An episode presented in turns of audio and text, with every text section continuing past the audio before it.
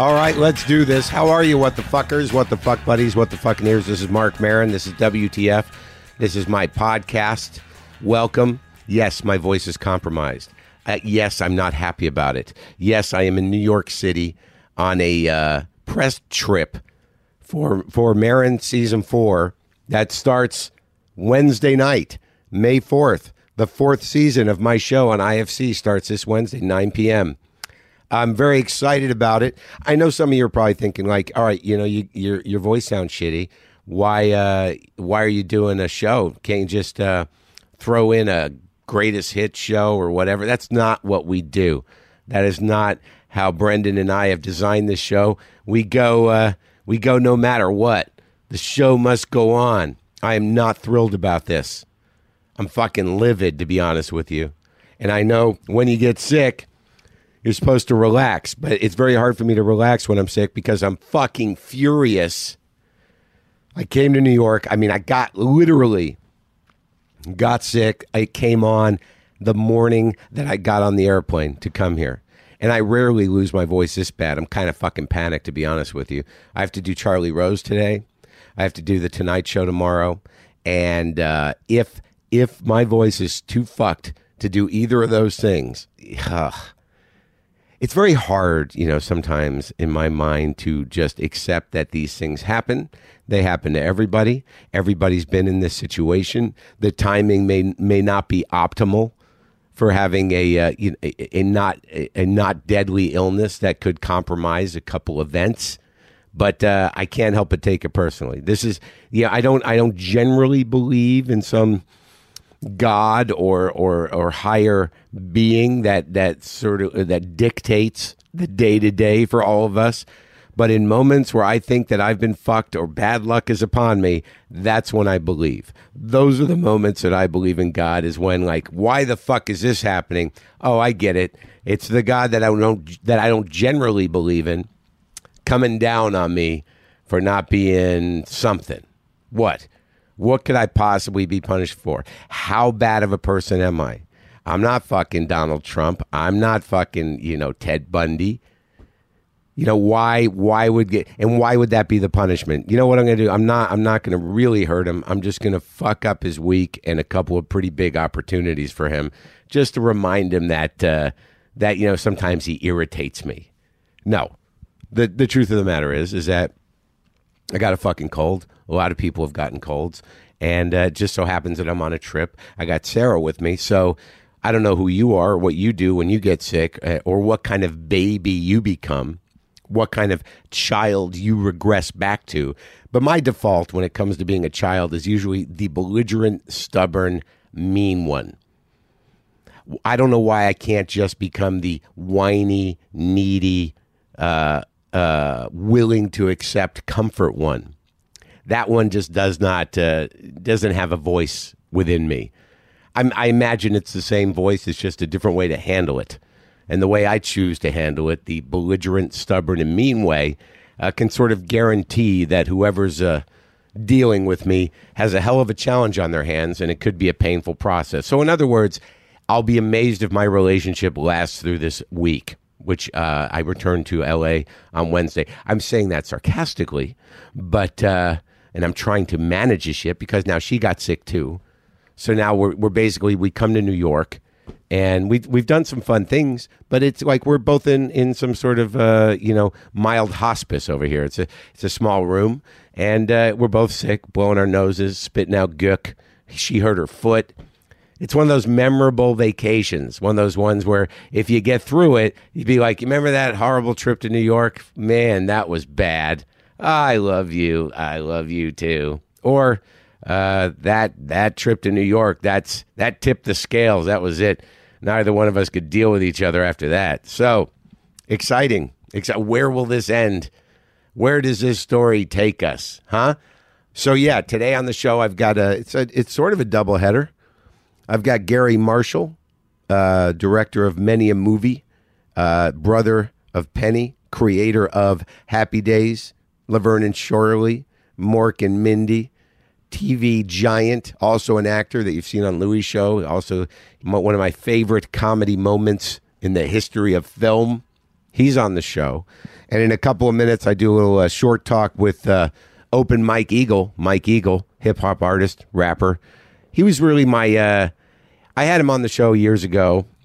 Uh, I don't know when exactly it was now. And uh, he had mentioned me in one of his raps. And I am a sort of, uh, not ignorant, but you know, I only know mainstream rap. So Mike Eagle years ago came over and educated me on the world of uh, alt rap, basically. And uh, he recently had me on his podcast, and then he, uh, I knew he gave me his new record, which I enjoyed. So I thought, well, come on over, let's talk a little bit about the new record. What else do I need to tell you, huh? Oh, a couple of things.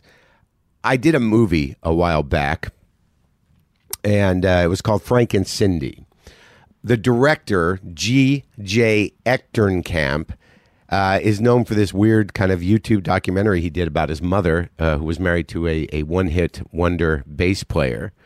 Uh, and that's called Frank and Cindy. But then he did a fictional version called Frank and Cindy, and he wanted me to play his real father, not the stepfather played by Oliver Platt or the mother played brilliantly by Rene Russo, but the guy who lives out in the desert. And I did it, but then there was a year or so where I didn't know what happened in the movie. There were problems of some kind or another, and did it ever make it out? Who knows? But now I find out it's out on Netflix, and I watched it. I watched myself in a movie, and it was pretty good. I was pretty happy with me, and the movie's very cute.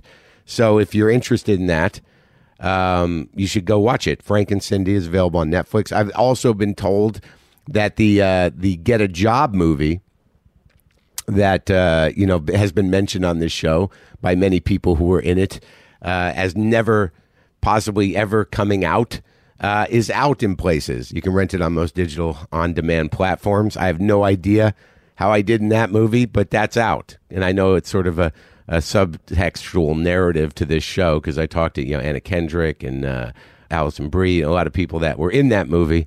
So now I hear it's out and available. I have no idea. Get back to me. Let me know how I did in that movie. Uh, and also, before I forget, I'd like to plug my upcoming Trippany shows. You can see those dates. It's going to be Tuesdays in May and June.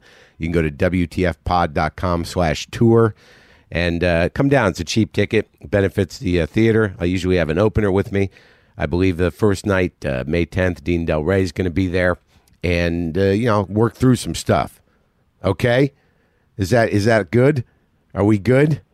All right. So wh- why don't we do this now? Why don't we? Uh, I, obviously, I can't manufacture that. Uh, you know, I'm I'm in the garage or not sick, but uh, uh, let's go now to my conversation with uh, with Mike Eagle. His new album, Hella Personal Film Festival, uh, is a collaboration between uh, Open Mike Eagle and Paul White.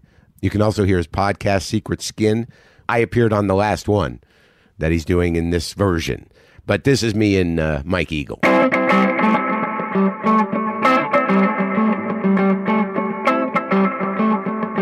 Mike Eagle, what happened? What what what is it? What, what how the the thing I did with you go? Oh, uh, it went great. Uh, Did you get any feedback? Tell tell me about me first. um, it, everybody loves how vulnerable you were being, which is surprising to me because how else was anybody expecting you to be? I Uh huh. have no idea what Yeah. people's expectations I were. thought, well, maybe they don't know me at all. well, that's, I mean, They listen to your show. They're like, oh, this is that guy yeah. that well, Mike likes that we don't understand. I'm sure there's a small segment of my listenership that was like that, but I think there were more people who had never listened at all, maybe, that, Right. that, that heard this episode. Right? Yeah, I know my podcast network was more excited about this one than they tend to be about my my Oh, you- usual indie rap guests. Oh, you mean you think some of my people went over there? I think a few. Well, I'm glad that uh, I'm glad that it went well. So now you're here. I So am. what's going on in in your life? Because like, i- is this the last? Is this record the one after the last one that I uh, that I got? Yes, So it it's is. been like a couple years before you since you put out a record. Uh, yeah. Well, yeah. if 2014 was the last solo album, and this is the next. This is the next. But one. you've been working. yeah, always, always. So what does that mean? Just kind of show up on people's records. Uh, I put out an EP last year. Um, and uh, yeah, and showing up on other people's records, and you now, know, am I wrong in feeling that like last the last record it was about you know. Not mundane stuff, but your kids, right? And That you know, was- that being was a part of it. dad, and you know the regular life. that was a, It's big, a little big part- darker this record, I It think. is a little darker. I would agree. You It's- all right? It's a lot more inward. A lot, not inward, but inward. Yeah. Yeah. Well, what's going on? all types of stuff, man. I just I just c- came out of a therapy session this morning. You know, like it's going down. When did it's going down. Is that what? How long is this? The first time you've been in therapy? No, I went in college, but it was useless for Uh-huh. me then. It wasn't. I didn't treat it correctly. Uh-huh. I was in there just making shit up almost. Oh, I was really? In college. You what? You felt like you had to go. You why'd you go? I think I was just curious. Uh huh. And oh, then- really? Yeah. And then I got there and I was like, oh, I can just tell this guy anything. Sure. I just made up shit to be Your upset dime. about. Yeah. Well, Right, it was your- the school's dime. at right, the time, right. Yeah. So, and what's going on with the uh, w- with your life that you felt like you had to go to therapy and, and, and exercise some demons on this record? Even the cover, I believe, hella personal film festival. Yeah. Can you give me what's and who's this other guy? Paul White. Paul White, he made all the beats, so he did all the music on the album, and I did all the words. How old's your kid now? He is seven. So shit's getting kind of real, right? For you? Yeah, I guess shit's kind of always real. It's just how how real am I treating it Uh-huh. in any particular moment? So when you so you've been in therapy for a little while, what Yeah. what what compelled you? Uh, just feeling kind of dark, just dark feelings in general. Like when everything is quiet, and, Yeah. and I get to a, that that baseline understanding of how do I feel in this moment. Yeah. like it's not good. Oh, really? You know, and like and Ah, like uh, dread or sadness or despair or Yeah, just- anxiety. there's a certain weight, and there's some anxiety too. But just even after the anxiety is dealt with, because the anxiety is usually about specific things, Right.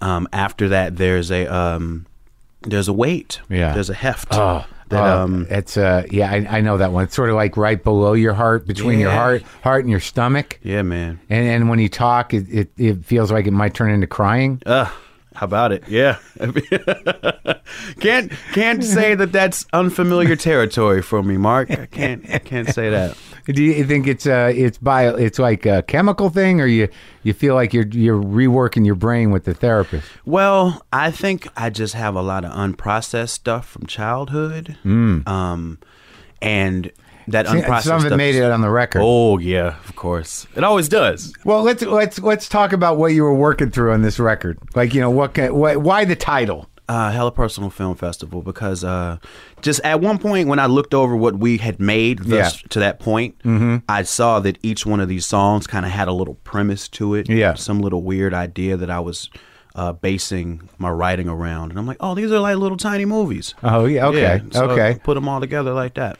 And why the uh, the, the the the the sort of grim uh, cover? What is what's this art?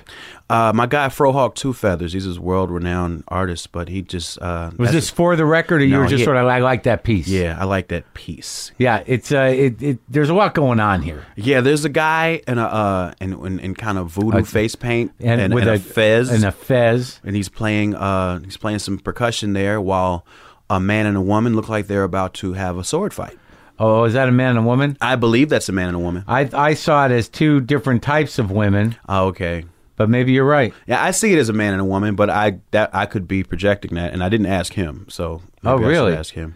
Oh man, so I think this is open to interpretation. You Yeah, and I you- prefer things to be that way. Uh, you got voodoo death guy wearing a fez playing conga drums and then you got a, a woman in what seems to be some traditional tribal garb with a saber that's Mm-hmm. the way i look at it and then a woman who's dressed like a modern lady Yeah, who i believe is white yeah, I believe with she's another white as well. saber Yeah.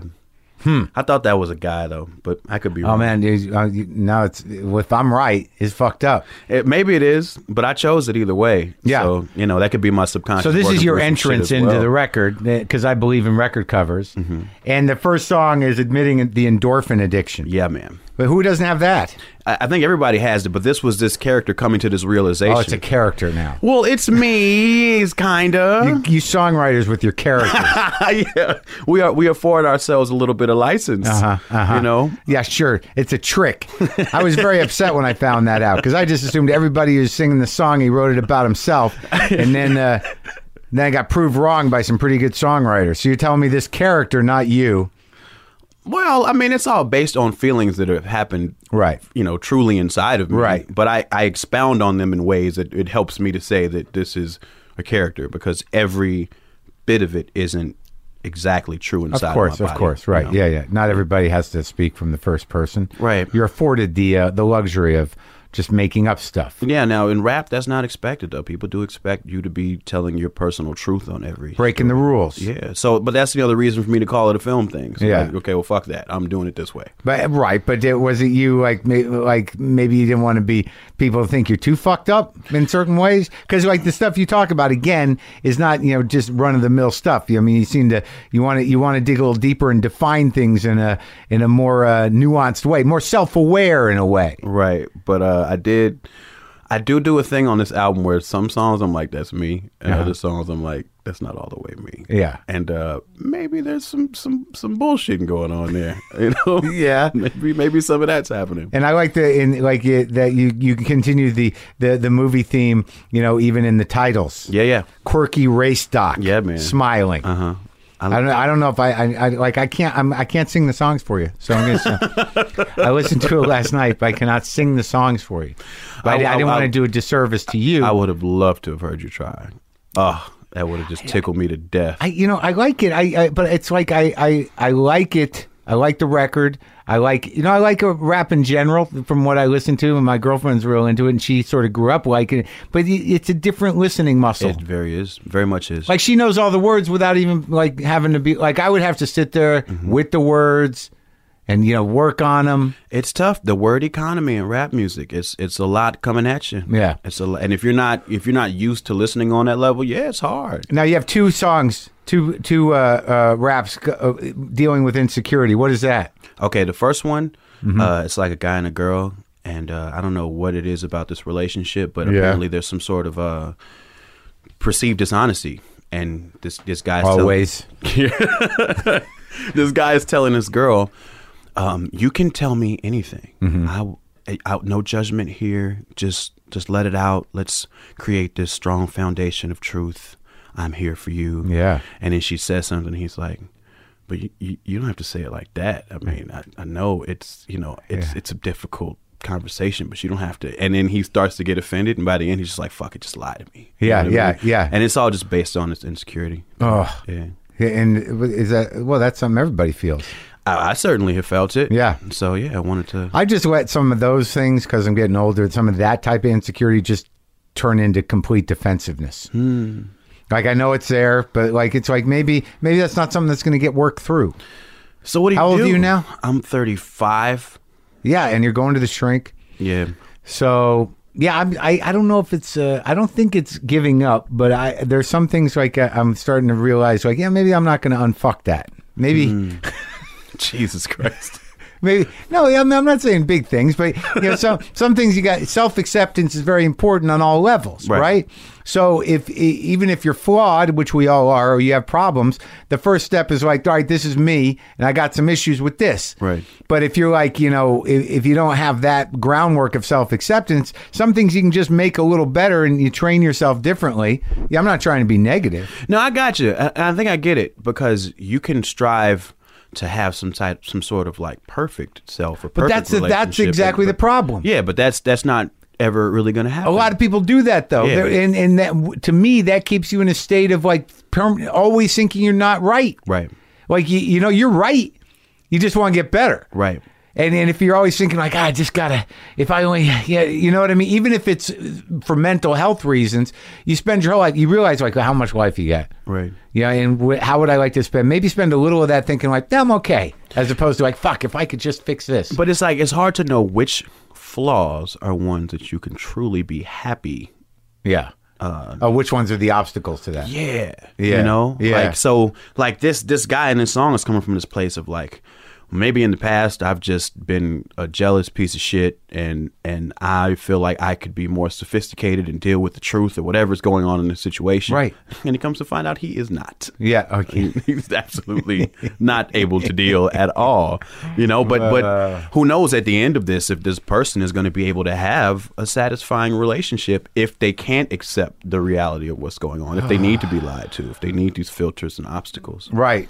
And so much of this shit is just childhood shit, just like being a baby. Mine certainly is, and Yeah, that's, oh, that's yeah. pretty much every therapy session is coming back to. you know, the therapist going, "You fucking baby." well, actually, it's, it's the therapist going like, oh yeah, you went through some weird shit, so it makes sense that that you feel weird. Oh, yeah. sometimes yeah. You can track it. yeah well, she's helping. Did you write about going to the shrink in a rap?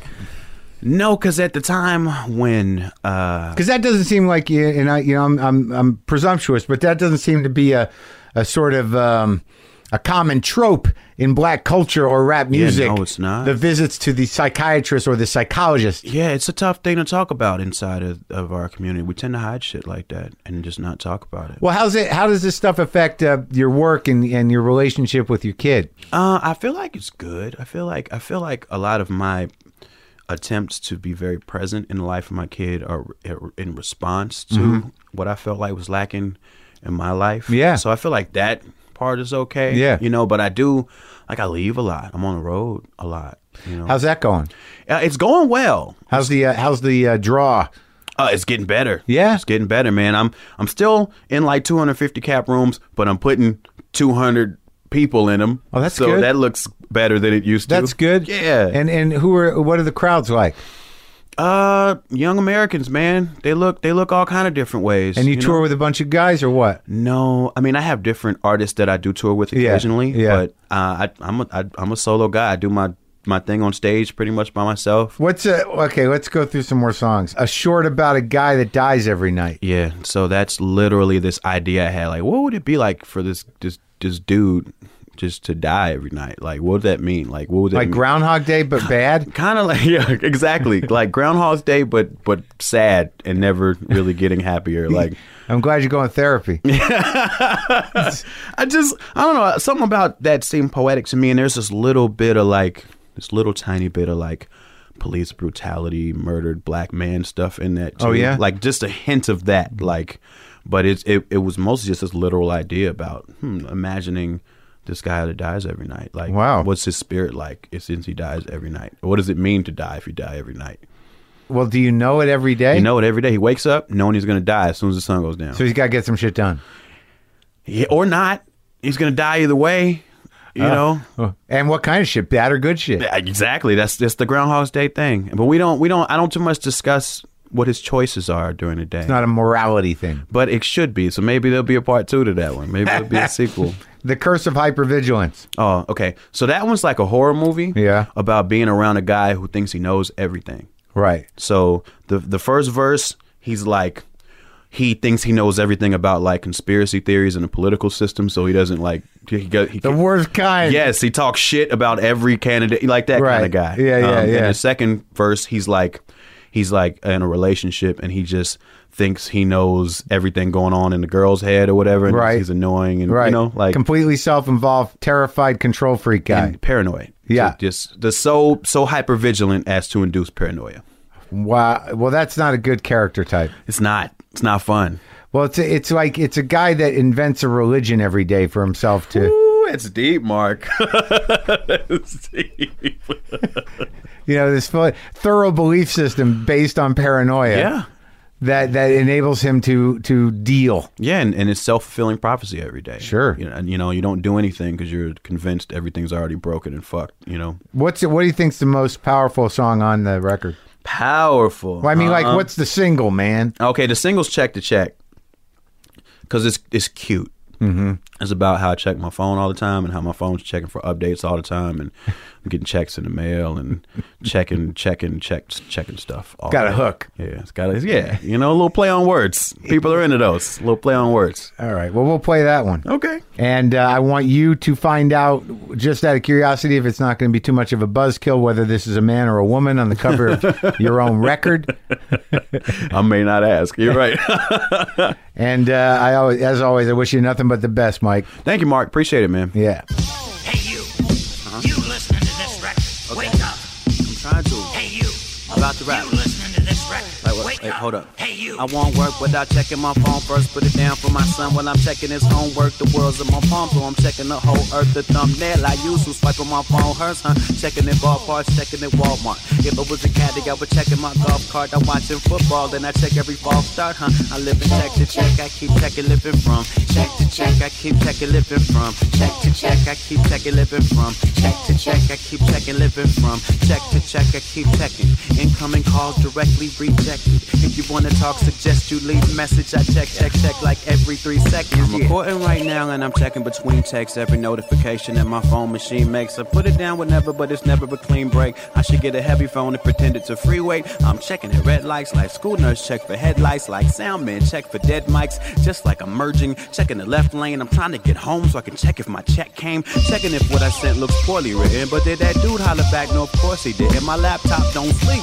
Opening shut case, I'm checking for mail while it's checking for updates. My timeline's popping, ain't talking to you. Look, my man Dar Adams straight dropping the jewels. I should reduce my check count to a moderate few, but watch pot don't boil, so my water stay cool. Living from check to check, keep checking living from check to check, I keep checking battery getting low, but it's not quite out yet. So check, I'm in your house now checking for outlets. I need to use map because I don't know the route yet. I need to see an email, I don't know when the sound check. Yeah, I should have wrote it all down from the outset. I'm all under your couch, I really gotta figure this out. Is this an outlet here on the ground? Yes, I'm back in the game, back in the game. Uh, I'm back in the game, back in the game. I'm living from check to check, I keep checking, living from check to check, I keep checking, living from check to check.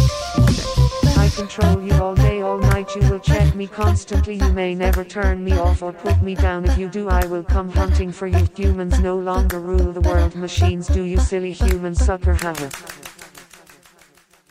Dig it, man. Good groove. Am I right? Am I? That was Mike Eagle. Uh, all right, right now uh, it was it was fun. It was very fun to talk to Gary Marshall. His new movie Mother's Day is now in theaters, and uh, we had a nice conversation in the uh, garage there. He was very uh, happy to come over, and I was happy to see him. So this is me and Gary Marshall.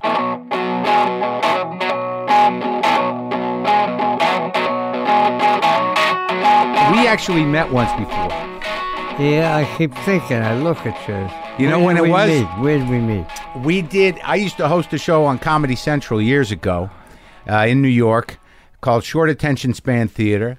And I I- maybe I don't know how it came to you. Was it serious? Or, and It that's was a, fine? it was a full hour interview that we Ah. did around uh, uh, the uh, the e- the Exit to Eden movie. Oh, not my biggest hit. And it- it's sort of amazing when you look at the, you know, the, the I don't even know if you call it a, a resume, the the amazing history of Gary Marshall. Yeah, but I have no problems. I have no regrets. And, No, uh, that's not good. really. Do you remember like uh, like where, where where'd you come from originally? Came from the Bronx. You don't notice I talk funny, but no, I know that, yeah, but you grew up in the Bronx. You were born Grew in up the Bronx. in the Bronx. Yeah. and uh, wait, what did- what did- what did your old man do? What what was kind of in- childhood? He was no, it wasn't bad. He was in an advertising, but more important, my mother was a dance teacher. She was a working mother when I grew Uh-huh. up, so she taught dancing, and there were no uh, babysitters in those days. So Sure. yeah, I couldn't dance so good, but she made me the drummer. So I.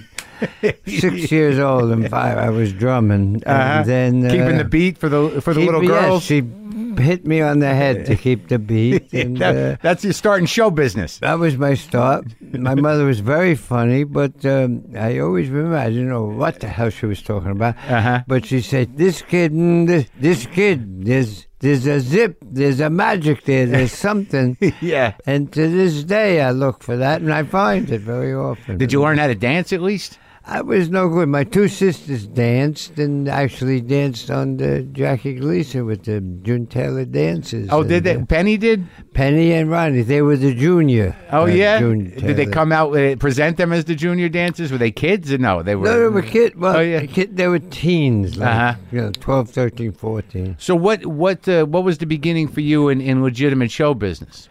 Legitimate. I went to. Uh, uh, I was the sports editor of the Dewey Clinton News, which is the high school in the Bronx where all the writers went. Yeah. Uh, Stan Lee, Neil Simon, Arthur Miller. You know those guys? Not oh Neil Simon. We knew- knew, yeah, And yeah. I do know Stan Lee now. Oh, We- yeah? We have a Were you in the same class or no, apart? they were. He was older than me. but they all went there, huh? They all were there. so after high school, you're writing sports, but when did you start writing uh, sh- uh, jokes? my father, my mother was very funny. My father wasn't, but he said I should get out of the Bronx, so I went to Northwestern University In Chicago? Chicago, Uh-huh. to get out of the Bronx, and I loved it there. And It's a great uh, city. yeah, I love Chicago. I needed a place where I, I was now by now a not a bad drummer, at least could work. Oh, really? So I knew I, I didn't want to. Uh, I we didn't have much money, so I, I, I knew if I went to a college near a, a city, I Yeah. could play drums, which the way it ended up. Played a lot around Like supper Chicago. clubs and stuff. Yeah, and I, I was the I was a fraternity. It was a part ATO combo. We played proms all over. Oh yeah, so Chicago. with a couple of guys from the frat. Yeah, Yeah. yeah, that's And you're- why I joined the frat. Yeah. I was going to Northwestern or Missouri. I figured that where am I going to play in Missouri? They Right, don't right, have- right. I didn't play f- cowboy music, so I Northwestern I played. And there's a lot of clubs, right? There's a lot. oh of, yeah, a lot- Mr. Kelly's was Right, there. Mr. Kelly's. That's where uh, a lot of like comics used to play Mr. Kelly's Yeah, too, right? All, all the big guys. I think Newhart was did one of his first. Mort Saul, right? Yeah. Right. Shelley Berman. Well, they were there. I, p- I'll tell you a story that nobody ever asked me. What? I, there was I was with a jazz quartet, Bob Owen, Bob Owen's jazz quartet. It was pretty good. Yeah. and we headlined this place. Uh, the Compass Room and the other acts were these uh, funny improvers. Ah. Nobody knew what it was, and I was fascinated by them. You know, we were all being cool, and after we o- we were the closing act, they Yeah. were the opening Sure. act. And we would go in the alley. They'd go in the alley. I would stay and watch. And it was Nichols and May, Andrew Duncan, Yep. and Shelley Berman. The Compass Those were the Players. four- The Compass Players. Right. I was the band opening for them. They opened for And you. they you mean? opened for me. I mean, that's what I kept For- being yeah, startled by. They didn't talk much Uh-huh. to the band. Yeah. and we didn't talk to them at all. But, uh, But you were hanging out back in the alley. I came in from the alley every night to watch them. Yeah, and how uh, how was that a what a week gig or a weekend or how long did you? I played two weeks. So was that did, w- did that spark anything in you? I mean, like it, it, comedically, did you did you? oh, it- reali- I said I never saw this kind of. thing. Yeah, yeah. What is going? I later became friends with Mike Nichols. He said, "Don't tell that story too much. It sounds too long ago." I said, "No, you were a kid, Mike. I was very old." yeah, But, uh, no, it sparked a lot in me, a Yeah, but different form. yeah, it must have been amazing because that's really where Nichols and May came into their thing. Shelley Berman too, I Yeah, guess. yeah, he didn't do phone stuff even then. No, They I- did I- straight improv. Well, I heard I talked to Shelley, Yeah. and and I heard that device was created because he wanted to do a thing with Elaine, but Elaine was doing something with uh, with Mike, so he had to come up with a device where he could play both sides of it. that's and then and then later he said yeah, that Newhart stole it, but that's a whole other story. That- always that's said that's a Oh, that. touchy business there. Yeah. So so when did you start? Uh, you know, uh, you didn't perform uh, comedy though. Not really. Then I, I uh, there was a show at Northwestern, the WAMU show, and I started writing. And I met a guy who said I write comedy, and uh, I was a journalism major. Sure. And uh, little discouraged that truly in my class were four Pulitzer Prize winners in the class. I could see in my class people were better than me, but the t- you know, the one thing I, you know you. Any indication when you're trying to find yourself Yeah. is that, and I've never got a great grade, but whenever they said read them out loud, the other kids would say read Gary's Yeah. because I always wrote like a Right. cockeyed Yeah, thing, yeah, and yeah. I realized I was funny. A little Mostly bit. sports still. Uh, I didn't. I was the sports editor of Okay. the Northwestern paper, which Right. forced me into comedy. Yeah, yeah. In those days, we lost a lot. I used to write. Yeah, by the time the Star Spangled Banner was over, we were behind by 14 points. and the whole, you know, but uh, we had a good time. Now they're a great team. All right. So so this classmate, the comedy writer. Yes, his name was Fred Freeman, a wonderful writer and very ambitious. And, and I played, drum, you know, drums and got girls' phone numbers on my tom tom. I was happy. Yeah. But he said we got to write, and uh, we made a plan to write after college, and we were all set. And Uncle Sam said, "Not yet, Gary." And I went to Korea for two years, and uh, actually still played some drums and, and actually did radio in Korea. Oh, yeah? Uh, So I did get to do some comedy. Ar- Armed Forces Radio. yes, AFK KN was in Seoul, Korea. And and ended what up. did you end up uh, seeing any action, or were you just stationed, or what'd you no, I, I was there a little after the action. It was Uh-huh. mostly uh, just incidents, and but it taught you to work. We would go up. Kumari was the front line Uh-huh. between North and South Korea, and you had to crawl on your stomach, Yeah. you know, and go from foxhole to foxhole and Uh-huh. machine gun nest, and. Uh, Tell jokes that we was entertainment. do? No, really? Yeah, we would say, "Hi, how you doing?" Now, I, I must say, it forced me into dirty humor a little bit, Yeah. but still, it was part of getting used to entertaining you- on any kind of crowd. That's crazy. I've never heard a story like that. So you're talking about like five, six guys in a foxhole. yeah, per hi foxhole? guys, how are you? I'm from AFKN. Hi, and I interview him and tell him Oh, jokes. oh, and, no kidding. And I had, you know, a guy named John Graham out Uh-huh. of Marquette University was the other comic with me, and he was a little heavy, so he had trouble crawling. but they wouldn't let you stand up. But then we entertained. So you and- had a shtick on the radio that the two of Yeah. you did, and then you Yeah. would bring it to the guys, and they all knew you. Yeah, and, and they you- know we were Uncle John and Uncle Gary. All I right. have no idea why. Yeah, but yeah. we- he made it up. So, so the whole base knew you, so they were happy to see you, and you, Yeah, you'd and engage we with did- them. And we did satires Uh-huh. and stuff. And, uh, Oh, yeah. and we learned to actually do a few Korean jokes. No, but that was also a good comedy experience. You know, the Korean verbal humor was not so good. Yeah. but physical humor uh, They we liked. did, and we did. li- had- Were forced to do physical humor when we entertained live. yeah, it, it- that's. I, I guess that that is an interesting uh, trick to have to learn. That they, Yeah, they, yeah. they- that they, the only thing that crosses uh, kind of language barriers is uh, is Physical. slapstick in a way. Slapstick and yes, Yeah, yeah. anything physical, Phys- faces, and, uh, big big stuff. and you couldn't rely on you know clever little lines. But we worked a lot of audiences truly, where they just sat there with their guns, Americans and Koreans. So it was a tough crowd, gig. but so Tough what? crowd. Everything else seemed quite easy. Yeah, and it, was that where you really started to learn how to write jokes?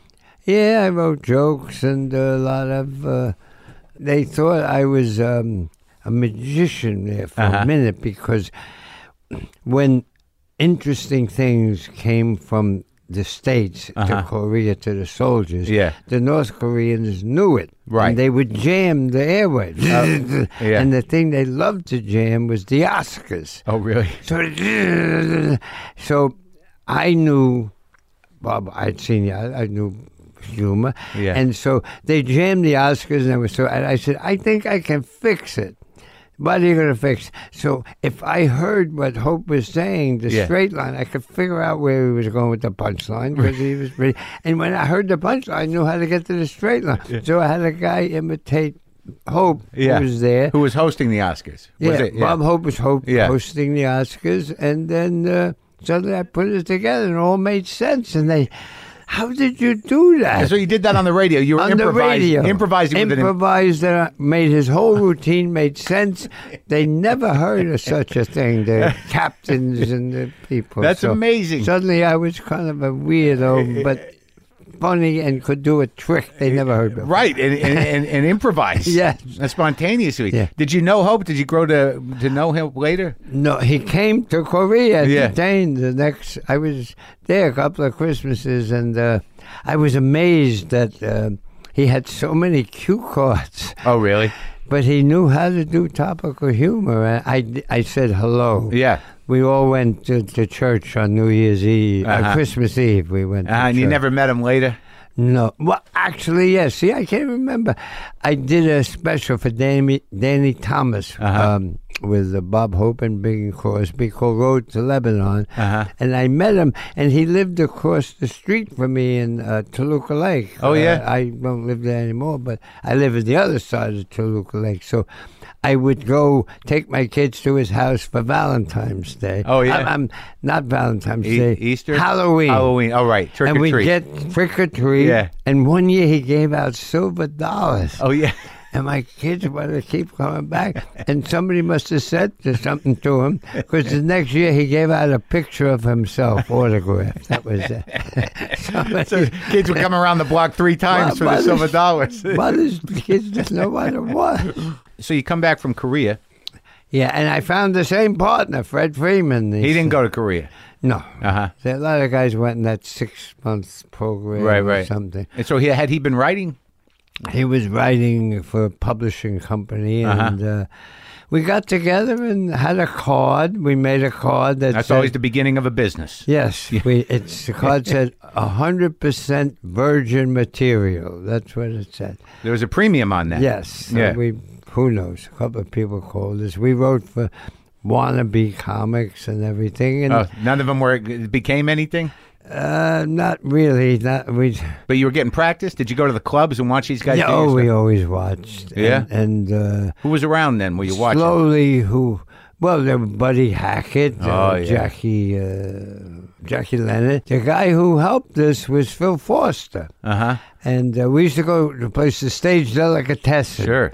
and they didn't pay you, but if you did jokes, you had them jokes, they paid you in food. Uh-huh. All right, give the kid sandwiches here. Ju- No dessert, just a sandwich. but you say, hi, here's some jokes. Here's, you know, Oh. Some of them threw them in the garbage. But Oh, uh, I see. So the comics sitting at the table. Uh, yeah, they were all hung out there, Yeah. and they had a lot of roasts Yeah. in those days. So who, who were the Okay. guys there? There was a Buddy Hackett and uh, Joey Bishop Oh, was yeah. there, and uh, uh, Alan Kent, and the Uh-huh. guys that uh, never became big. Bobby Bell, they were okay. yeah, yeah. and uh, Fun guys though. I mm, actually, I don't know if fun would say it. Who was the nicest was uh, Phil Forster. Uh huh. because I guess I had an accent and he liked that. Mm-hmm. but he helped us get meet Joey Bishop. We wrote for him Yeah. on the monitor, and then he helped us meet Joey Bishop, who hired us to do the Tonight Show, and he hosted. And uh, then Jack Parr hired us from Joey Bishop, and there we were working in the. You were New on, York. on staff on the t- at the On Tonight staff, Show. yes. And that, where was that? At NBC. uh, Rockefeller Center. Yeah, yeah, yeah. NBC. Yeah. And So we watch ice skate. I brought my lunch in a bag. I watch ice skating and go up and I you, do. you were living in the Bronx again? No, no, we live had in an the city? apartment. Yes. Yeah, yeah. It was five floor walk up, but Didn't we matter. tried to block out. You were- Didn't really matter. And you were married by then? No, no, No, just just a living. lot of dating, but it was interesting that I I just didn't want my family to think they wasted all their money. So I actually the first job job I got was with the Daily News Uh-huh. as a copy boy and a sports uh, not even I sh- I say sports reporter, but it's a lie. I was a sports statistician. Oh, yeah. I did the box score. Right. You had the numbers. Yeah, That you hand to the guy. Yeah, I knew how many hits, batting Yeah, averages. yeah, yeah. This is uh, Dick Young was my idol. Uh huh. Anyway, uh, I noticed that I was making um, forty-five dollars a week at the Daily News, and I was making three hundred a week on the Tonight Show. So. I was thinking I'd keep both jobs, but Jack Parr was a little paranoid. He didn't like people from newspapers. He says, "I heard you're working on, for the Daily News. You don't tell them anything." I said, "No, I." Yeah. I You're the stats eventually- guy. Yeah, I said I do numbers. You want to see the box score? And that was it. We, we, What was we he? quit. What was he like? Because that that show, I, I I've gone back and watched some of it a- as research into because he was really the guy who set the standard for that show in a way, and he and no one really did it like him. He had long form monologues sitting on the Yeah, stool. he set the form there, and he really, as he was a little bit square compared to today, but Yeah. he did l- allow you know the Jonathan Winters, the, Sure. uh, Yeah, yeah. Woody Allen. I remember Woody Allen came on.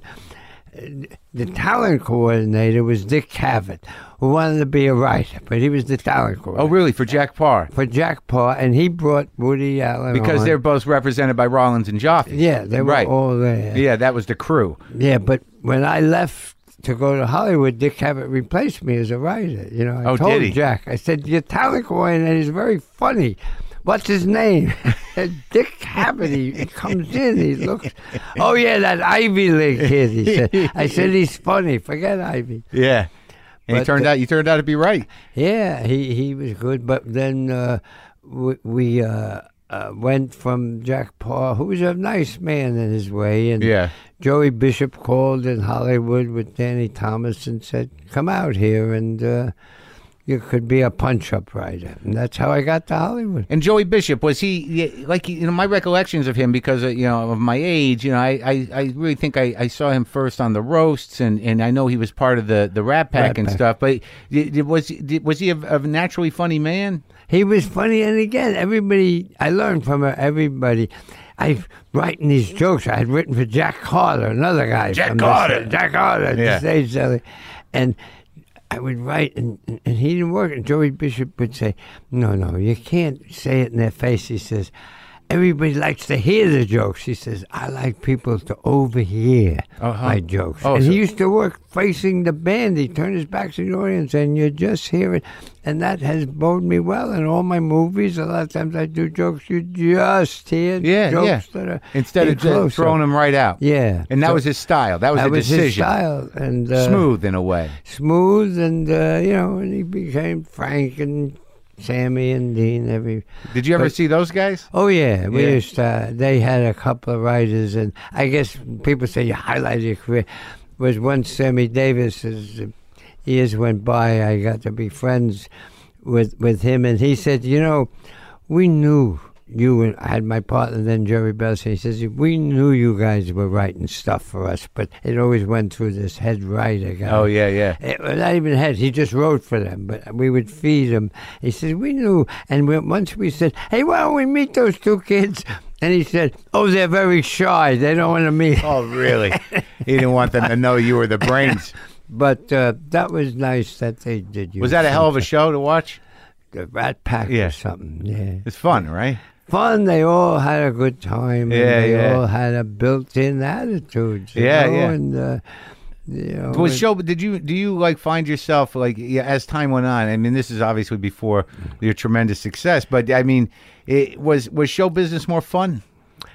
I thought it was fun. It was really uh, even right. You know, I wrote the early sitcoms and uh, from the Joey Bishop. Danny Thomas was a very good guy to me, and uh, we went. You know, and I was trained.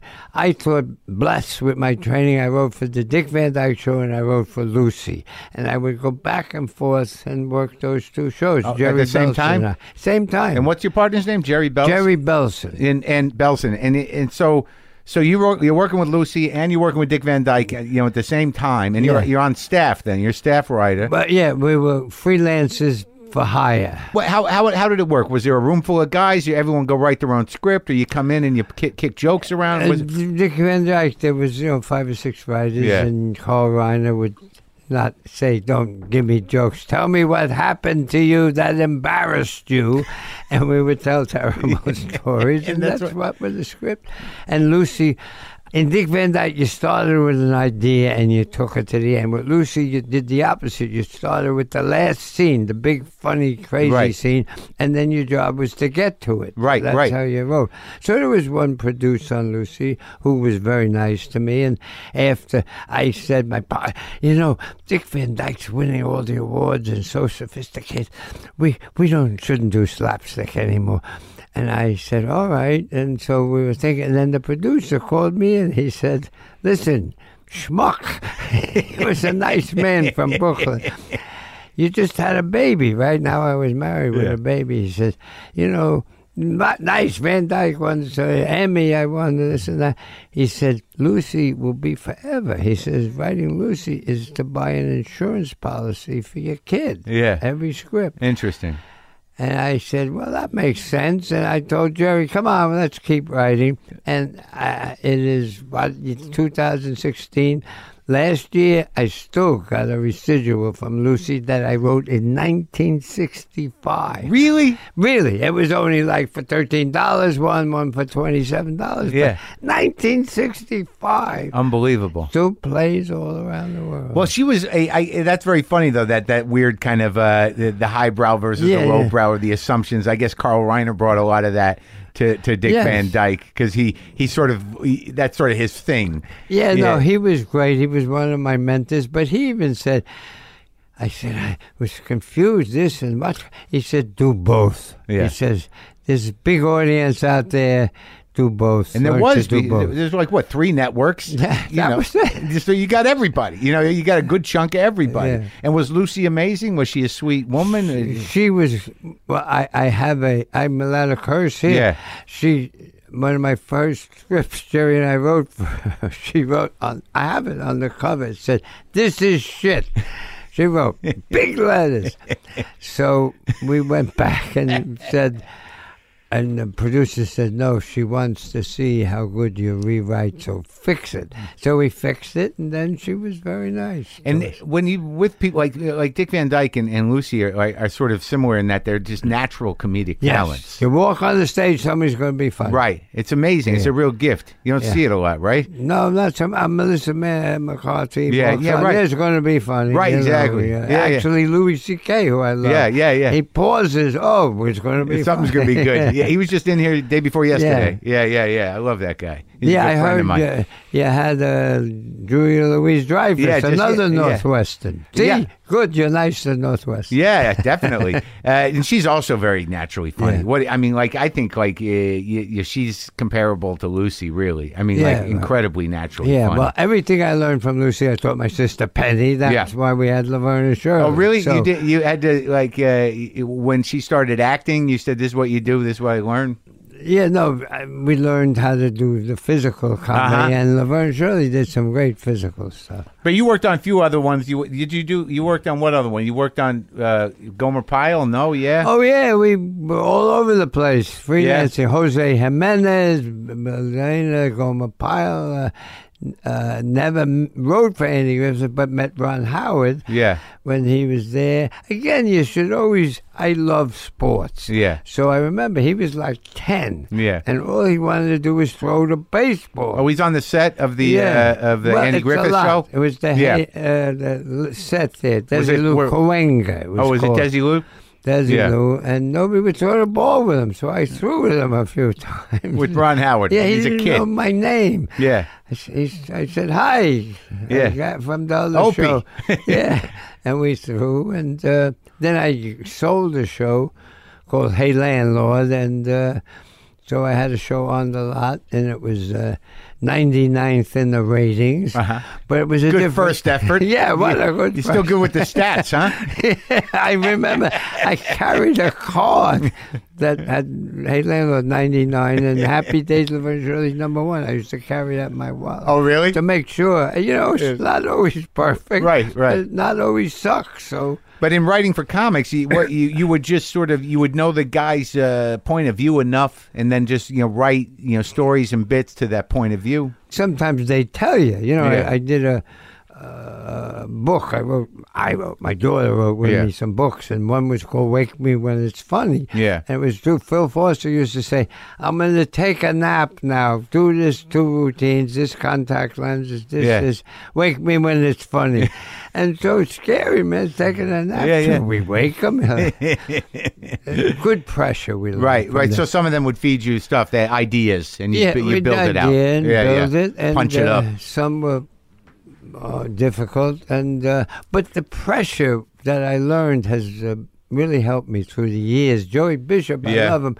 He would always get nervous, and then. You know, we'd be at the, literally at the Sands Hotel. He was, Uh-huh. and we'd be backstage, and he'd say, Oh, this sucks. I have no opening lines. I have nothing. Yeah. And then so you'd say, well, how about this? How about this? Right. You'd Pitch 'em. talk it, Yeah. And you'd hear the, mum, mum, mum, mum, ladies and gentlemen, the Sands Hotel. and you talk as best you can. right. But you got such anxiety. Yeah. Now nothing gives Yeah. me anxiety. Yeah, and he did, was that a regular thing? But he probably liked to do it that way. 'cause Oh man, yeah, well, all I mean, all networks are the same. You know, Yeah. they get all the pilots, and Yeah. then the last minute, I hate everything. We got nothing. you Yeah, know, that's right, right. Called insecurity of showbiz. yeah, yeah, yeah. Never stops. So what was the first uh, big break then for the? Was it the Odd Couple? Uh, we tried movies, and What'd you did- do? We did a movie called uh, "How Sweet It Is" with Debbie Reynolds and uh, uh, James Garner. Oh, really? And we wrote You the- wrote that? Yeah, we wrote the screenplay, and then we did another movie called, which was quite good, I thought, called Grasshopper with uh, Jackie Bissett and uh, Jim Brown, actually. Uh-huh. Oh, yeah, We yeah. got to be friends with Was Jim that Brown. early 70s, late 60s? Late 60s. Uh-huh. Late 60s. Uh-huh. And then in the middle of the movie business was a little slow and we were not successful really. But in the middle they said, hey, you, Paramount called back and said, you want to do The Odd Couple? We got The Odd Couple and uh, we own it and you can write it. This is so- you and Belson? and me and Belson, Jerry Yeah. Belson, we wrote a script, and they said, "This is no good. It's just like Neil Simon writes." I said, What do you want? "What? Wouldn't you want that?" he he wrote good characters, don't you think? Yeah. Anyway, it was on the air. It was a hit, and one of my happiest stories. Neil Simon hated us and the show. Yeah. because he, you know, they made a deal to help him with the play, one of the greatest plays ever written. Oh, so He oh, so they he he sold the rights out of desperation. Uh, well, yeah, for very, very cheap. It Yeah. was not making two dollars, Right. Uh, maybe four dollars. So he had nothing to do with the TV show. no, and uh, he said in the press, "I don't think it should be a TV show and this and that." Uh-huh. But you know, I believe that if you wait long enough, good is seen or at least Right. acknowledged. Sure. And by sheer luck, his daughter said to him once, "You know, Dad, that's funny. That odd couple, those two guys, Clark Yeah. and Randall." So he watched it, then wrote us a beautiful letter. To Yeah. uh, me and Oh, Jerry really? Belson, saying you guys are doing a good job, and and just to be nice, we said, would you like to come on the show? And he appeared on my odd couple and Jerry and I, and uh, and he, I said, you got to bring your daughter. You can't just come yourself. Uh-huh. Yeah. So he did, and he was on the show. So we became, and we've been friends ever since. Yeah, that's sweet. Well, you know, it was because you honored his characters, right? I imagine. Yeah. Oh yeah, we didn't Yeah. make one a pirate or right, something. right. Yeah, yeah, yeah. So, so okay. So you do this great thing with the Odd And Couple. Odd Couple, Five years Sunday. on the air, Five years, and Good. fin- finally, uh, that was the the benchmark. You had to do five years. and you were writing uh, all. You, you had a staff, right? You what? What was oh, the credit then on that? there was have ten writers. Yeah, yeah, that was- yeah. We were the showrunner. That was the first. We were showrunners on Hey Landlord, but we didn't know how to Ha- yeah, yeah. do it. Right. But we did know how. When you create the show, they make you a producer. The first thing you have to do as a producer is hire yourself as a director because nobody else will. Right. So we got right. Jerry and I, Belson, got in the uh, guild, directors guild.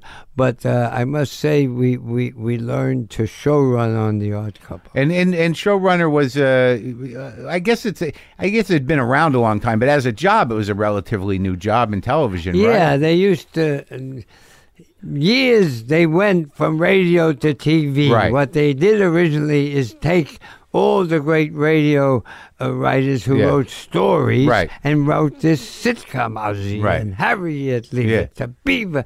And then somebody said, uh, why don't we get some of the joke writers from Fred Allen, Jack Benny? Yeah. And they said they don't know how to make a story. Yeah. And they said, well, we're having trouble teaching the story writers how to write jokes. Maybe we can teach the joke writers how to write stories. Yeah. And that changed the business. Nat Hike and Yeah. Sergeant Bill changed Right, the whole right. business. And all the comedy writers were now joke writers. And that's how. And that was how modern television was invented. That was how Comedy. it was. right? and the and, comedy. and as a showrunner, you ran the room and you ran the ten writers, and, and Yeah. you had to be not only the buck stopped at you, you had to be a great picker. And Right. I, I seem to have a good talent as a picker. Writing was okay, but I could wait, wait. That guy over there, because Yeah. I remember Neil Simon never spoke on Sid Caesar. Only Danny spoke. Right, right. And they and you know once in a while, Carl would say, "Wait, wait, Neil said something." Say it a little louder, Neil. Uh, and so I could pick them, and I got a lot of writers. and you would and you would run interference between the show and the network and you know uh, you know Oh be yeah, the eh? go between Well, it- I gotta say, the, uh, the network didn't butt in so much. In Oh, those yeah. days. Oh, yeah? Now, I mean, I'm They were- work. Uh, they they're much more on top of it now. but uh, they were happy it was working if, yes, if it they was left making me money alone. right yeah, Happy Days ran 11 years. After like five or six years, I never saw anybody from the network. Nobody came around. They didn't care what we were doing. and then so the odd couple's on and you're doing other stuff right And before what did you actually work on on love american style No, that was uh, uh, I I did, but the thing was, in those days, they had a very good plan. Yeah. If you made a pilot and it was no good, they didn't throw it away. Yeah. They would put it on Love American Style and just change the title. So just scripts floating around. Yeah. Stories. So I wrote a pilot Yeah. for Happy Days, and it didn't sell, but they put it right on a Love American Style. That was the first time those characters appeared, yeah, New Neighborhood, Loving the New Neighbors or something they called and it. that was the beginning of Happy Days. That was my first pilot, and then they, you know, with how, the same characters. pretty much no Fonzie. It Yeah. was Richie and Potsy and uh, Howard and Ma- and was and the original had Ron Howard and Marion Ross. Huh. And there was that whole story. My one of my best friends from Korea, from Yeah. the Boxhole business, was a casting director for George Lucas on American Graffiti. Uh-huh. Yeah. And he said, We're doing 50s. You got an old 50s pilot you did last year? I said, Yeah. And I sent it to him. That's when they hired Ron Howard for American Graffiti. No kidding. Was out of that. And then Out of I- the thing you wrote for Love American Style. yeah, and out of that, American F- Graffiti became a smash. Grease on Broadway became a smash, and the TV people said, "Don't we have that?" and somebody says, "We have that." Who did that? Tell them to do it again. And by then, Belson, my partner, was going into movies, so Uh-huh. we kind of broke up. But uh, Uh-huh. I asked him, "You want to come on?" I got this new show, and I got a new character, and he now tells he said, "Gary said there's something funsy, fonzy, something crazy. Yeah, Want to yeah. write a nice family? I don't want to. I like edgy. I like this." So Yeah. he never came with me. Does he regret that? Uh, he has unfortunately passed away. He regrets it a little financially. but Yeah. he, he was not so. Did he write some good movies? He wrote for Spielberg a lot of punch ups. Oh, yeah? he was Oh, really. okay. He was probably the funniest funniest person I ever met was my mother. Funniest guy ever was Jerry Belson. So okay, so now that's amazing to me because I vaguely remember Love American Style from when I was a kid. I was about nine or ten, but I remember it was a little racy and it was always different. And every funny guy on television showed up there. Yeah, I wrote some special. Uh, I, I wrote some episodes of Yeah. it later. I wrote. Uh, I was fascinated by the fact that a tuba. I like music, and Yeah. you know, tuba was used in Dixieland, which I played. So I, I said, "How about I trap two people in a tuba?" So I literally got a tuba and made my wife get in them under the tuba, and obviously we didn't fit. Right. So we had to make a special tuba, and I did love in the tuba. And that- that was a s- Frankie Avalon and uh, I forget the girl. They were. It was a sketch, basically. Yes, but that was Love America. Style. Sure, all sketches, All yeah. sketches, and then interstitial material. They used to call it fill. I wrote a lot of those. Yeah, I, I remember it was funny because Yeah. you get to see like Artie Johnson, and Everybody Larry wanted to Stork. be on it. Everybody was on it. Yeah. Wow. All right, so then Happy Day starts. Is you're saying that the nostalgia craze was upon us. Yeah. And and how did you uh, how did you bring that all together? How did you cast that? What, did you see Winkler and Lords of Flatbush, or how did that work? Or was that later? That might have been later, right? No, no, first Ron Howard did it. You know, I, people keep saying you create these things. I have never created television. I create, and then it evolves. Sure. And uh, if you stop it from evolving, you go off the air. Yeah. But we started with. I thought the show show was about Patsy and Richie, Yeah. Ron Howard and Anson Williams, but then uh, Michael Eisner had seen.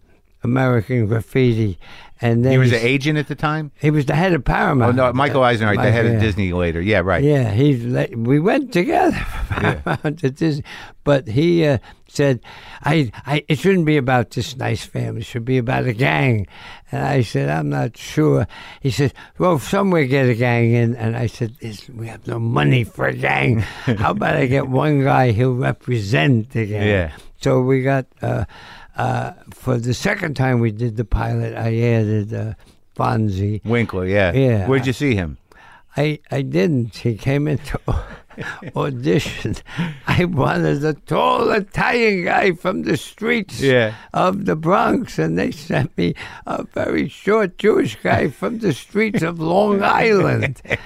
but lo and behold, Henry Winkler was such a good actor that he Sweet guy. put on the jacket, Yeah. and there was Fonzie before my eyes in my office. I saw it. I said, whoop, that's him. Yeah. Let's hire him.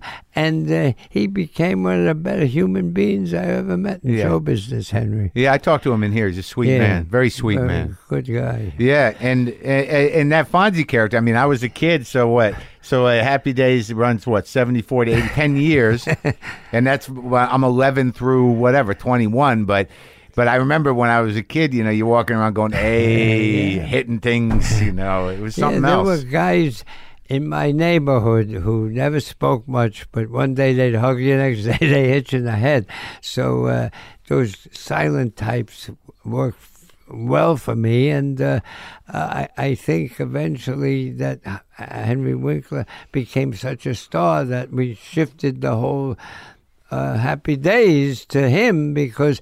I always wanted Richie to have an older brother yeah, and I had two of them. Yeah. and they we, we they were gone. People Yeah. still ask, "Whatever happened to Chuck?" Yeah, yeah. I said, "Chuck Bradley." Oh, you tried it a couple Yeah, of times. Right, twice. that's right. Yeah, yeah, yeah, yeah. I remember he was like a college kid, right? Yeah, yeah. yeah, yeah. yeah. we were trying, didn't work. Now, you know, over the years, you know, it was on TV longer than most sitcoms Yeah. ever were. Longer than most marriages. I Yeah, thought. yeah. And they, and also we get the uh, you get the term jumping the shark from Happy Yes, Days. That's right. Now, wh- when you're in that position where you got a good thing going, and you know it changed the culture, it changed people's lives, people loved the thing.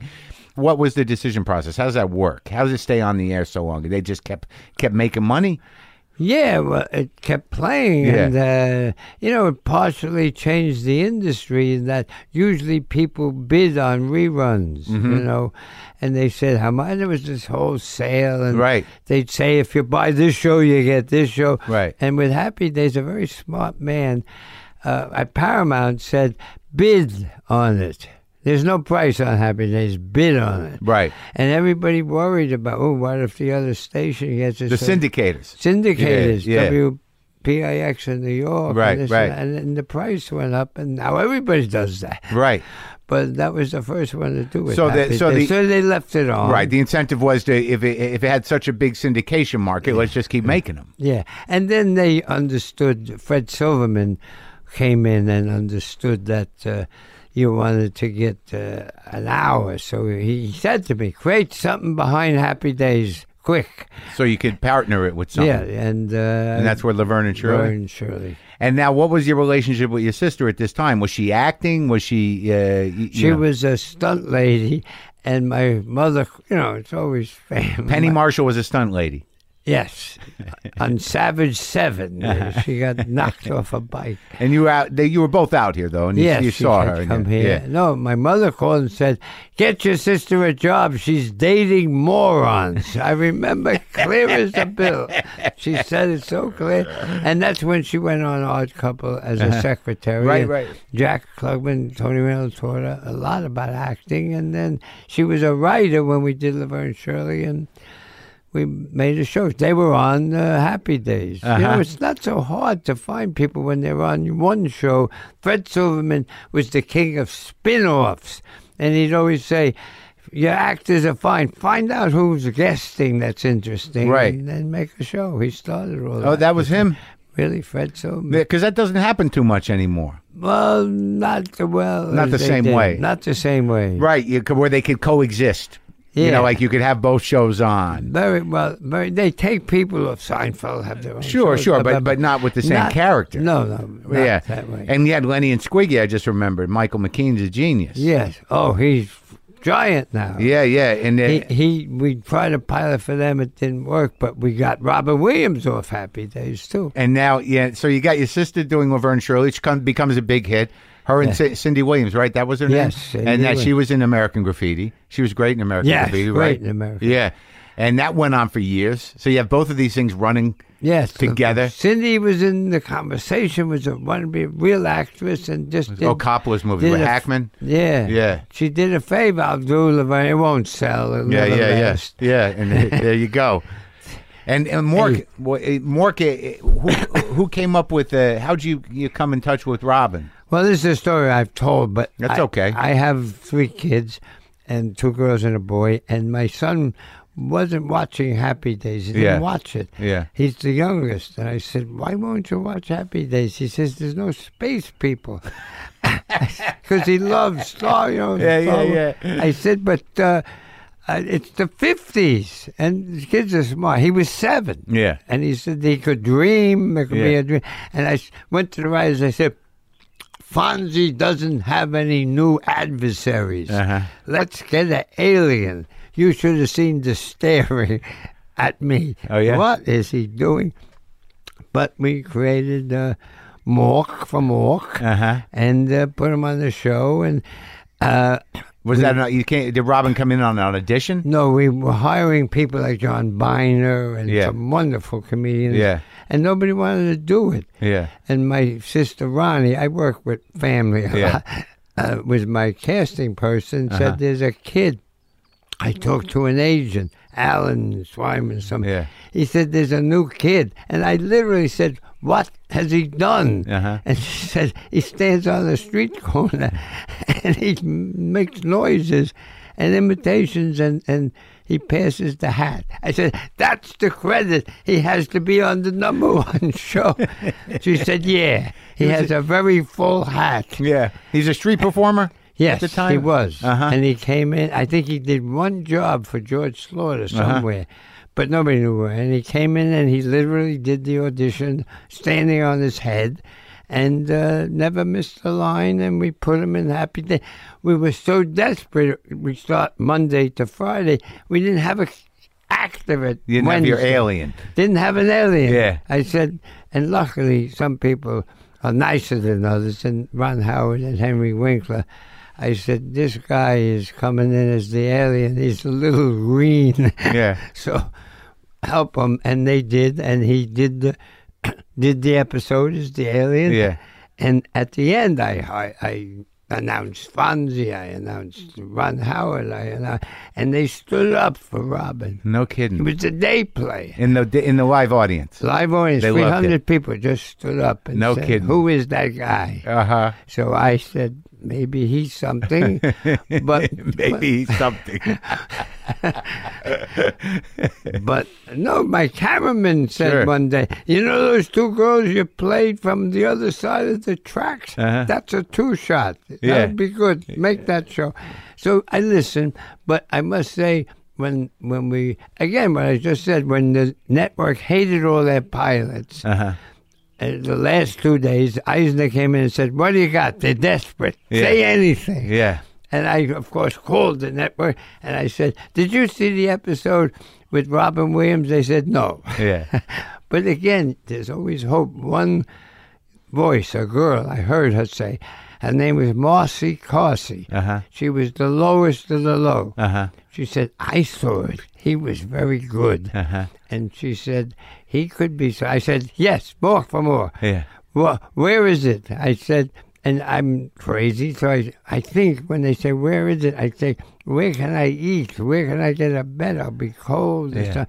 I said, I have a niece in Boulder. I said to my, Boulder, Colorado, a totally unique place, perfect. And they said, what's the name of it? I s- I, said, it's called The Moore Chronicles, about an alien. Yeah. And then there was this silence. And I heard, nobody knows what chronicles means. Yeah. Yeah. I said, there's us on the phone. How many of you don't know what chronicle means? well, you can't name it that. And Marcy Smart said, no, they want to name pets. It's like Laverne and Shirley. Yeah, you yeah, need yeah. Pets and Mork and Mindy. I said, I made up a name. I think I said Mork and Melissa. They didn't like Yeah. it. Yeah. But that's how the show Marcy Carsey went on to be Carsey Warner. Yes. Yeah. She Uh, was smart as a whip. That Uh woman. huh. And her. Big production company. Yes, and and again, random life circles. Her husband, John Carsey, was one of the associate producers on the Jack Paw show. No kidding. That's how you well, it's just, the show business. It Yeah. was a smaller business, it's just right? for me. It, it's all circles. yeah, yeah. And that show was amazing, and Robin became a huge star. Oh, he became a star. Sweet guy. Oh, sweet as heck. He was a lovely guy and uh, had some demons. And Sure. I always said, I, always- you know, I had how I kept my shows together, I had softball teams, traveling softball teams, Yeah. traveled to big stadiums Yeah. and this and that. But Robin uh, didn't want to play softball so much. He didn't. He mostly just liked work, working. But he was the the best I ever worked with as far as comedy genius, no right? question. Yeah, and he could do anything. Pretty much, he could make you laugh any time of day, night, in any way. I'm surprised you didn't do any movies with him. No, we were close and we wanted to do, but he did a wonderful movie with my sister Penny called Awakenings. And I Mm. Yes. thought you'd have won some prizes because that was a wonderful movie. Did you give Penny her first directing job? I imagine. the, f- I made a direct on Laverne and Shirley. Yeah. And she directed and did pretty good. Yeah. And then you want to hear the feminist side of the world? Yeah. Yes, she went to the studios and said, I'd like to direct. And they actually said to her, We don't like women directors. We don't think they, they have a mindset and they won't come up with ideas that would reach a mass audience. Wow. They said that. And Penny's not really a feminist, but said, I'll show them. and blah, blah, blah. and she was the first woman director ever to break the uh, $100 million benchmark. She made two pictures that made over $100 million. Big? Oh, Big and League of Their Own. Yeah. And uh, was the first woman director ever to do that. Others have, but Penny was the first, so I'm quite proud of her. Yeah, it's great. That's amazing. And and and you started making your own movies. Uh, you know, I mean, I, obviously, you did a lot more television, and you're still involved with television. But the movie started when, like later, right? Yeah, late eighties. I, uh, I, I f- said I'll try theater. Here's a trivia. Yeah. What was the the show at the Winter Garden, New York, before Cats? Oh, I should know. I'll tell you. It was called The Roast. I wrote it. Yeah. The Roast lasted three nights. Cats ran 18 years. Aren't you glad you had me as a guest?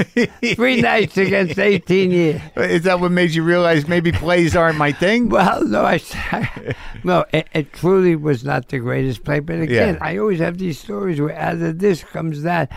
It was in Boston. They got terrible reviews in Boston, but this head usher loved it. Yeah. He said, "This is funny." Yes, it wasn't a good play. What was it about? It was a, about a comedian being roasted, and by by a g- who guy who was like his son, but Yeah. he turned on him, and Yeah. it was a whole. It had some drama, but there was a twenty-minute hunk that was really funny. Yeah. but the rest wasn't good. Anyway, we died. It was over.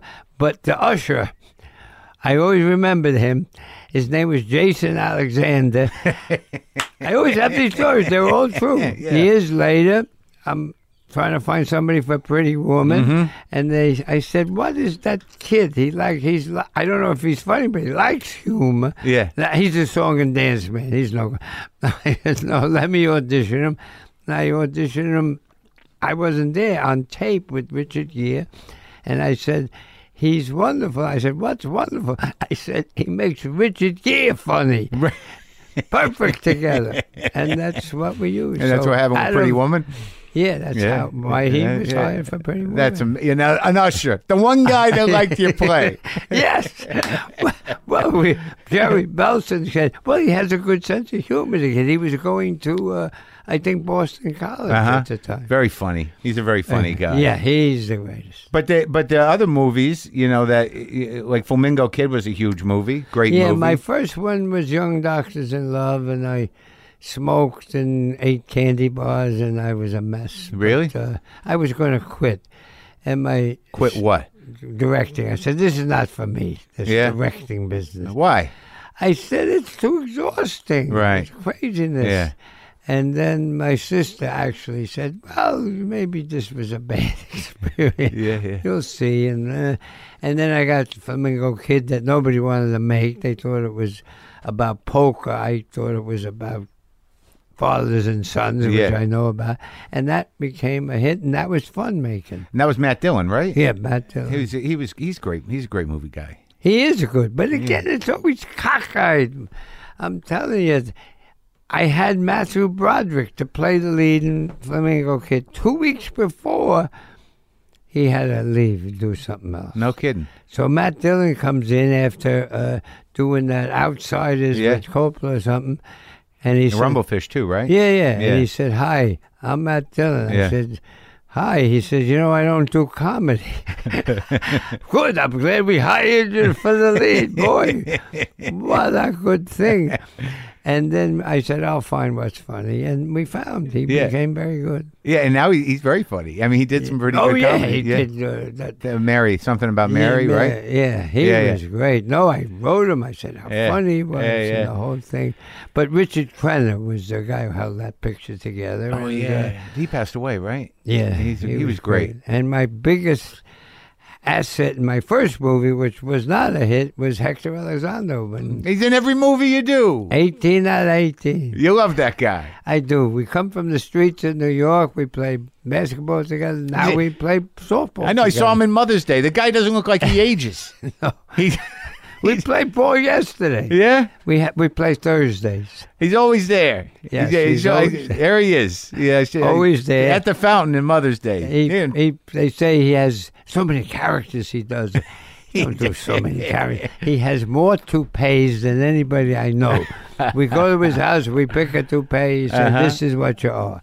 Mother's Day, which is very funny, and is uh, he's bald. at yeah, Mother's Day. yeah. He let it. He just let it go. He Yeah, let it said, happen. He said, "You got too many stars in this picture. You don't want to wait for me in hair and makeup. I'll be bald because the three girls are going to be terrific." he wore a hat though. yeah, yeah, and you got Kate, beret. yeah, you got Kate, Kate Hudson and Julia Roberts and uh, I had never worked with the Jennifer other- Aniston. Jennifer Aniston, Oh, she's so good. really good. She just was terrific. She's so prepared and can do anything. She and, can.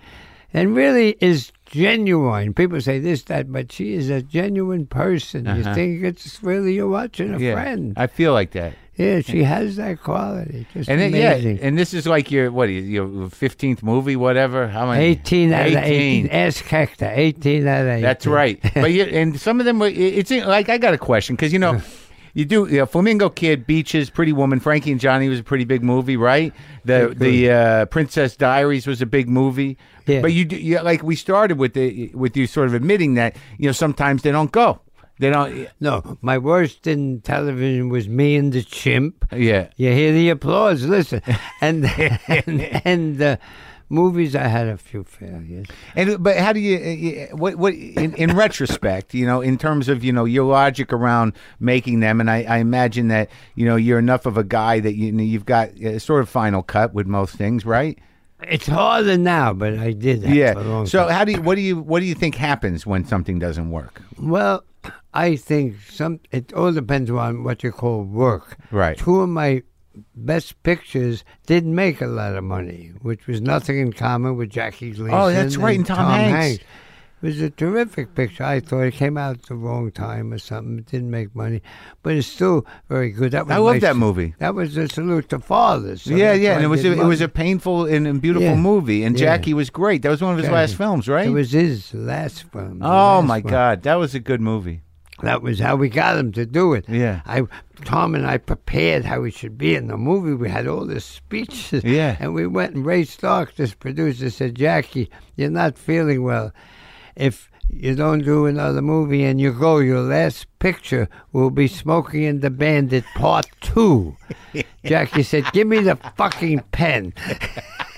and he signed and he did nothing. And he was ill during the show, A shooting. little bit, Yeah. But uh, he soon died after that. Yeah. But he was a wonderful man. Jack But that was that Nicholson. got a very good critical reaction. very good critical. And another picture I did about a mentally challenged child, which I always wanted to do, was called The Other Sister. Yeah. Also, great critical reaction. Didn't make money. Right. And then Pretty Woman made money and this and. But I would say the artist I did was a picture with you mentioned before, Exit to Eden. Yeah. I had Dan this, Aykroyd, Rosie O'Donnell. Yes. Yeah. I wanted Sharon Stone and Don Johnson. Look at this casting worked out Yeah, for me.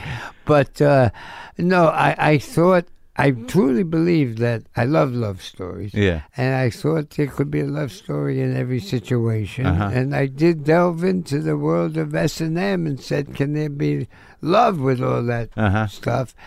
And uh I based it on a book of a wonderful writer named Anne Rice, who's Yeah. the queen of vampires. Vampires, yeah. And she had uh, some tragedy in her life and uh, used to write erotica Uh-huh, to get uh-huh, away. And I uh-huh. took her book and we did it, but didn't work out. The company that was doing it wasn't a studio, didn't think uh, it would be good, and they made it a comedy. And Yeah. really wasn't a comedy. So that's how things go wrong. Right. I think mostly what goes wrong with everybody's picture is when you and the money people are not making the same film. Right. And that right. happens a lot. and then there's there's arguments about it. yeah, and then You need to go. You, you compromise. you compromise, Yeah. and sometimes uh, money wins, sometimes Right. you win, but Right. it's never good. But I you- have avoided it a lot of times, and uh, sometimes I haven't. Yeah. And and you also like you, you outside of making all these movies, you, you you you like to show up in things. You like to act. My acting. I well, tell you, I tell you, man, the scene in you know, like I didn't know who, who you were when I saw Lost in America. I don't know who you were then. I wasn't in show business. It's one of the best scenes in the world. Well, thank you. And very Albert much. Brooks and you, it was just Yeah. that was hilarious. And now how how did he cast you in that? he, he Rob Reiner and my sister Penny were married Right, for sure. a brief time. Yeah. And they had the best parties in Hollywood. Yeah. And I would go to them and Albert all the funny people would be there. Yeah. And Albert said to me once, I need you. He says, You talk like a gangster. He says, I need somebody nobody knows. Yeah. Nobody knows you. Yeah. I said, No, Yeah, not yeah, yeah. particularly. Yeah. And so he cast me as the casino owner, and they thought I was the casino owner. And he directed me, and you know we did like seventeen takes, and he didn't write it all. I must say, again, this random stuff. That picture, Albert wrote with Jerry Belson's sister. No kidding. No kidding, Monica Johnson, Miss Jerry Belson's kid sister. It all comes around. It does come around, but we had a good time. He, I, I the way- enjoyed the, that. the, part. the line where you go, "We're finished talking." Make- I Oh, so watch it once in a funny. while. Do you? Yeah. How's I it hold laugh. up? Pretty good, Pretty right? good. Makes me laugh. Yeah. Santa Claus. That's what Monica Yeah, yeah, right, Johnson right, wrote. yeah. Santa Claus. It was anyway, funny. we had Albert Brooks is a guy, another great genius. And you, you, oh, he is, yeah. And you, did- well, you did a lot of acting, and people see. I bet you that's where a lot of the funny people started to, you know, to that was your big break as an actor As and the an funny act- stuff, right? yeah, well, I, I do like it, and I, I it sounds corny, but I like to act. And I try to act just before I direct because I remember then what an actor goes through. Right, right. And where they're vulnerable and where not. And I must say, I spend as much time before action, before c- and after cut as I do between action Yeah, and yeah, cut. yeah. Because you want to know what's going on. And I Sure. know how I felt. And you did, uh, well, yeah. I mean, well, we can't go through everything, but you did work with my friend Louis. On you did two- Louis, oh, he was great. Yeah, And you you did know too. how stupid I am. I can't always keep up. And this guy called me, and he said, "Hello, Louis C.K." I said, "Hi." He says, "You play bosses." I said, "Yeah." I have a suit, a tie. Yeah. he says, "So I want you to be on my show."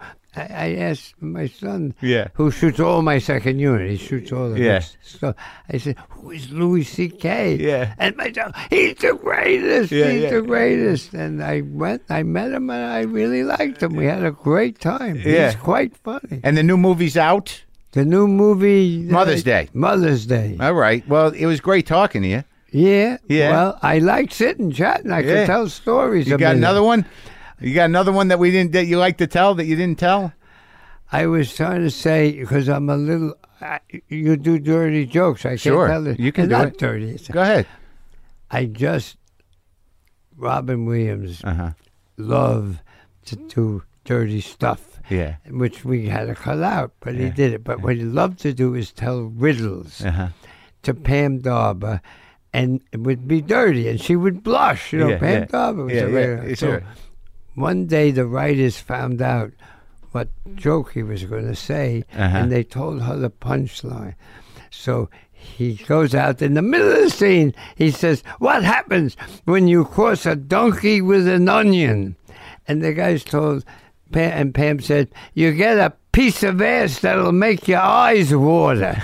And that's the only time I saw Robin speechless. He, looked around stunned.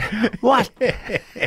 so that was one of my favorite Robin stories. May he rest in peace. Yeah. Well, thank you for for sharing all this stuff, and it was great to see you again. Uh, good to see you. I forgot. It's now all right. I'll remember You- this interview. You'll remember this one. I will. Thank you, Gary. Thank you so Take much. care.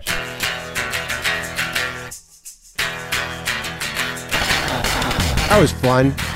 You know, most people get sweeter as they go, yeah, as they get older. Yeah, a lot, a lot of people. Like I'm seeing that in my own life. But uh, what a sweet guy, funny guy, good stories. He, he, it's, he has that great accent. Great talking to him. Go to WTFpod.com for all the uh, WTF pod needs. Go to WTFpod.com slash tour for uh, the Trippany link for my shows in May and June at the Trippany House in Los Angeles at the uh, Steve Allen Theater and uh, anything else you want might want. Check out the new site. Very exciting. Very exciting. The site that Squarespace made us. Ali Wong on Thursday. Her new special is fucking awesome. All right.